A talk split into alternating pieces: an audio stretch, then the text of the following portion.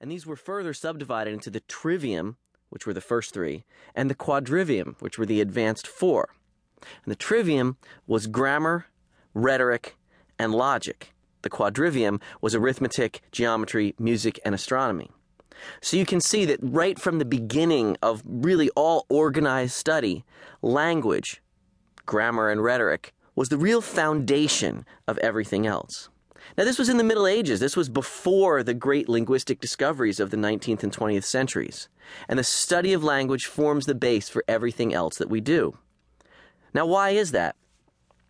Well, one reason is that language defines us as human. All the old clear separations that we used to have between human and animal, social organization, altruism, tool use, are starting to become less clear as scientists do more and more research. It turns out that chimpanzees can use some tools, and some birds can also, that altruism shows up across the animal kingdom, and that social organization is there in things like ants and termites, as well as naked mole rats. But language, abstract language, is uniquely human.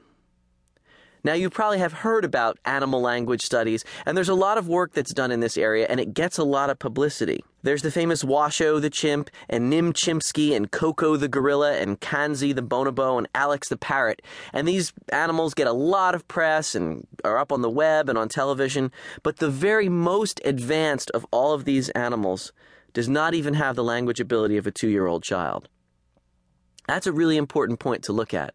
Steven Pinker makes an analogy that let's say you were studying elephants and you looked at the elephant's trunk and you thought, wow, look at the amazing things this trunk can do. And then instead of looking at the trunk itself, you went and found some ancestral elephant that had a little stubby nose and noticed that it was pushing peanuts around with that nose. Well, that's the analogy he makes to how when we study animal language compared to human language.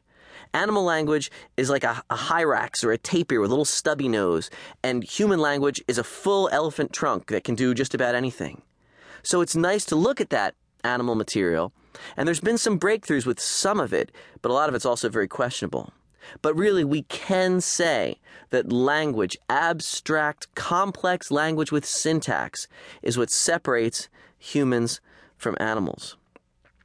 All of our cultural achievements rely upon language art, athletics, music. We might do those things without language, but as soon as we do, we tell someone about them in language. Technology and the proliferation of things like cell phones, instant messaging, email, podcasts, and voicemails all show that we just can't stop talking. We love to talk, and we even like to listen a little bit too.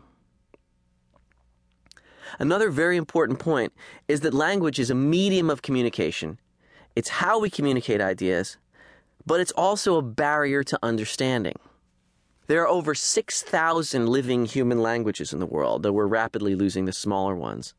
And anyone who's been in a place where they don't speak the language and where they're unable to communicate in an articulate, complex fashion understands the frustration that comes from having separate languages.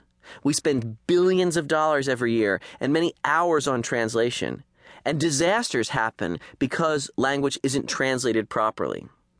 We struggle to learn new languages. We've spent millions trying to come up with machines that can translate for us, and this has had remarkably little success. But in the end, there's a huge combinatorial problem.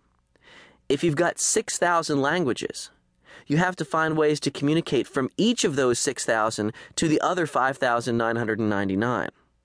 So you need a dictionary and a grammar book for each language in terms of each other language if you really were going to have full communication. That's never happened. Instead, what you have is a dictionary in terms of English or French or Russian or one of the larger languages.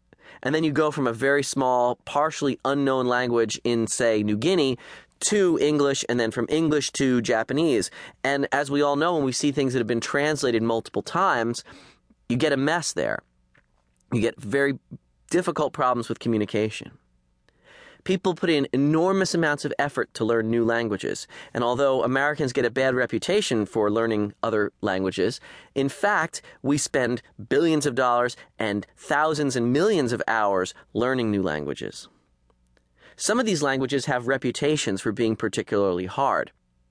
For example, Finnish has more than 10 different noun cases. That is, you have to think of what each noun in the sentence is doing and put it into one of multiple categories.